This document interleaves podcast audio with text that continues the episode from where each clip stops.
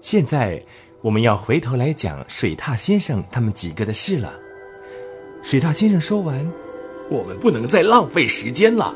这句话之后，大家就开始忙着穿衣服，只有水獭太太例外，她忙着收拾几个口袋，把口袋平放在桌子上，说道：水獭先生，请你拿下那只火腿来，啊、还有拿一袋茶叶、啊、呃，一些糖，呃，几盒火柴，再到墙角的瓦罐里面拿出两三条面包来。哎呀，哎，水獭太太，你要做什么啊？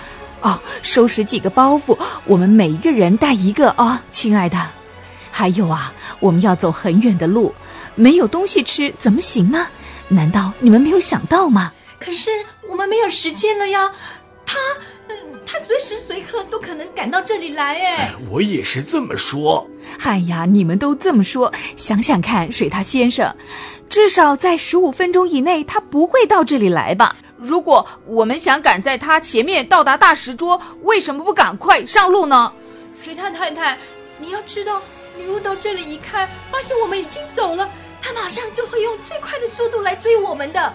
那是当然，可是我们也没有办法赶在她的前面，因为我们用脚走，她坐雪橇比我们快多了。那我我们就没有希望了吗？好啦，不要大惊小怪，好孩子，跟着我做就好了。啊、呃，替我从抽屉里拿半打手帕来。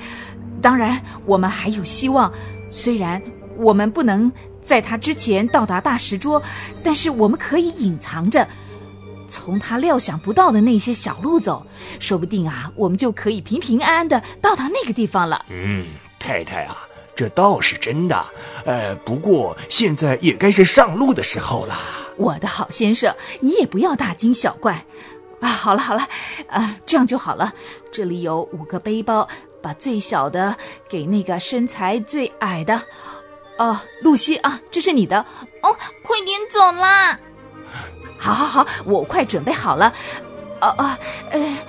我我我还想到了，缝衣机太重了，搬不动吧？哎，好了，太太，快走了，搬什么缝衣机呢？不要想的太多了。你不想想，我们逃难的时候，你可以使用缝衣机吗？哎呀，一想到女巫做无谓的事情，呃、摔烂了缝衣机，偷走它，诸如此类的，我就无法忍受啊！哦，求求你，水獭太太，快点，快点吧！三个孩子催促着。最后总算出了门，水獭先生把门锁好之后，大家出发了，所有的背包都背在肩上了。这个时候，雪停了，月亮也出来了，他们排成单行，由水獭先生带头，跟着是露西、彼得、苏珊、水獭太太殿后。水獭先生带着他们走过堤坝和河右岸，在沿岸边的树林中崎岖不平的小路往下走。两旁的高地都比他们高出很多很多，水獭先生说道：“最好是一直在这里面走，因为啊，他的雪橇无法驶下来。”到后来，露西实在困倦不堪，一面拖着疲乏的步伐，一面打瞌睡，迷迷糊糊地发觉水獭先生已经向右转弯，带他们爬过一个斜坡，穿进浓密的树林里。等他清醒过来，才看见水獭先生就快消失在岸边一个洞里了。洞很隐秘，差不多就在丛林下面，只有在洞的正上方才看得出来。露西立刻弯着身跟着爬进去，其余的人也喘着气跟在后头，不一会儿都全在洞里了。这是什么地方啊？啊，哎，这是水獭先生的老地方。哎，这是个大秘密哦。这地方虽然不好，可是我们必须休息一下。哎，睡几个钟头才行啊。也只好委屈你们一点了啊。哎，如果你们不是大惊小怪的死催活催，我早就从家里带来几个枕头了。露西心想，她不像杜穆勒先生的洞穴那么好，这只是一个小地洞，泥土味儿很浓，还很干燥，地洞太小。他们穿着衣服挤成一堆躺下。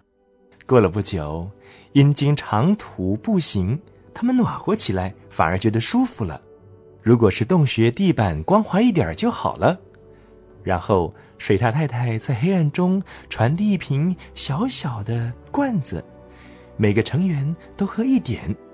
这种饮料制造了一声咳嗽和一点杂声，并刺激喉咙。吞下一口，还会使你分外的暖和呢。不久，大家都睡着了。露西睡了好几个小时，可是对她来说，不过像是过了一分钟而已。她觉得有点冷，手脚僵硬，又觉得有一把长胡须轻轻地在她面颊上骚动。她看到冷冷的日光从洞口射进来，她立刻清醒了。大家都醒了，坐起身来，张大口，瞪大眼，侧耳倾听一种声音，这正是他们昨天晚上怕听到的铃声。水獭先生听了一会儿，立刻起身，像一道光一样窜出洞去。